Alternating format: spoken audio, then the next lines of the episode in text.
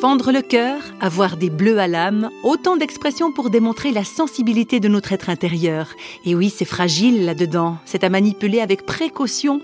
Réflexion faite, est-ce qu'il n'en va pas de même avec les objets précieux, comme les instruments de musique ? Il en est convaincu, Thierry Lenoir. Ce pasteur est grand amateur de violon et de musique.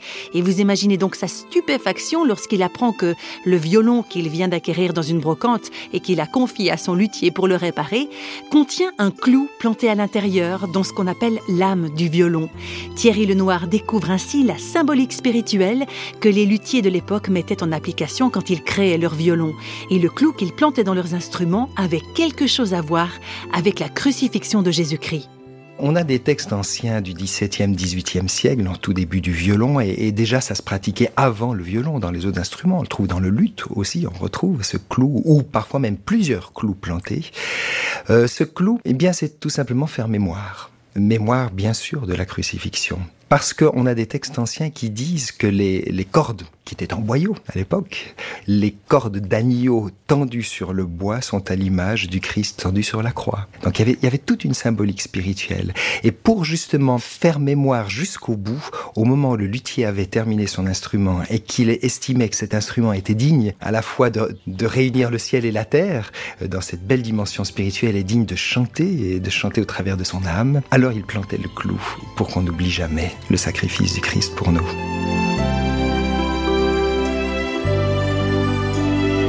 Il y a une très grande violence dans ce geste. La mort du Christ est d'une violence extraordinaire, puisque le Christ mort, c'est le divin qui s'incarne et qui me rejoint au cœur de mon humanité, qui va jusqu'au, jusqu'au plus bas de mon humanité, jusqu'à la souffrance extrême, jusqu'à la mort. Et c'est sûr qu'il y a eu une immense violence. Alors bien sûr que cette vision de, du, du Christ qui me rejoint jusqu'au cœur de la souffrance m'habite énormément. Puis en même temps, comme dit l'apôtre Paul, Christ est mort, mais bien plus, il est ressuscité. Donc je ne suis pas dans cette vision doloriste qui, qui me complaît à, à, à contempler le, le sacrifice du Christ dans tout ce qu'il y a de, de, de morbide, mais, mais en même temps, c'est une traversée de la mort pour nous ouvrir à la perspective de la résurrection. Entre parenthèses, ces cordes qui symbolisent le Christ tendu sur la croix pour nous, ces cordes chantent. Donc c'est, c'est la vie, hein. Christ est mort, bien plus, il est ressuscité.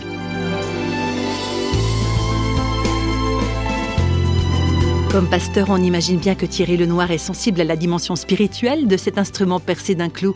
Alors, la rencontre avec ce violon, un plus pour sa foi personnelle ?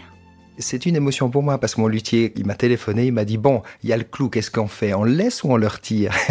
Et tout de suite, j'ai dit « Non, non ». Alors, d'abord, j'étais émerveillé de découvrir euh, tout le sens et la présence de ce clou. Et je lui ai dit « Bien sûr, laissez-le ». Et du coup, parce que j'avais joué ce violon pendant quelques temps sans le savoir, du coup, je savais cette présence. Mais c'est vrai que pour moi, ce violon a, a beaucoup plus d'importance encore. Et quand je le joue, que je porte ce violon et que j'ai le manche du violon dans ma main, cette main qui va courir sur les cordes pour leur permettre de chanter, je sais qu'il y a ce clou qui est tout près de ma main aussi, et il y a cette identification avec le Christ, non pas dans le sacrifice, encore une fois, mais, mais j'ai toujours dans ma main ce rappel de cet amour du Christ et qui me rappelle jusqu'où il est allé pour moi.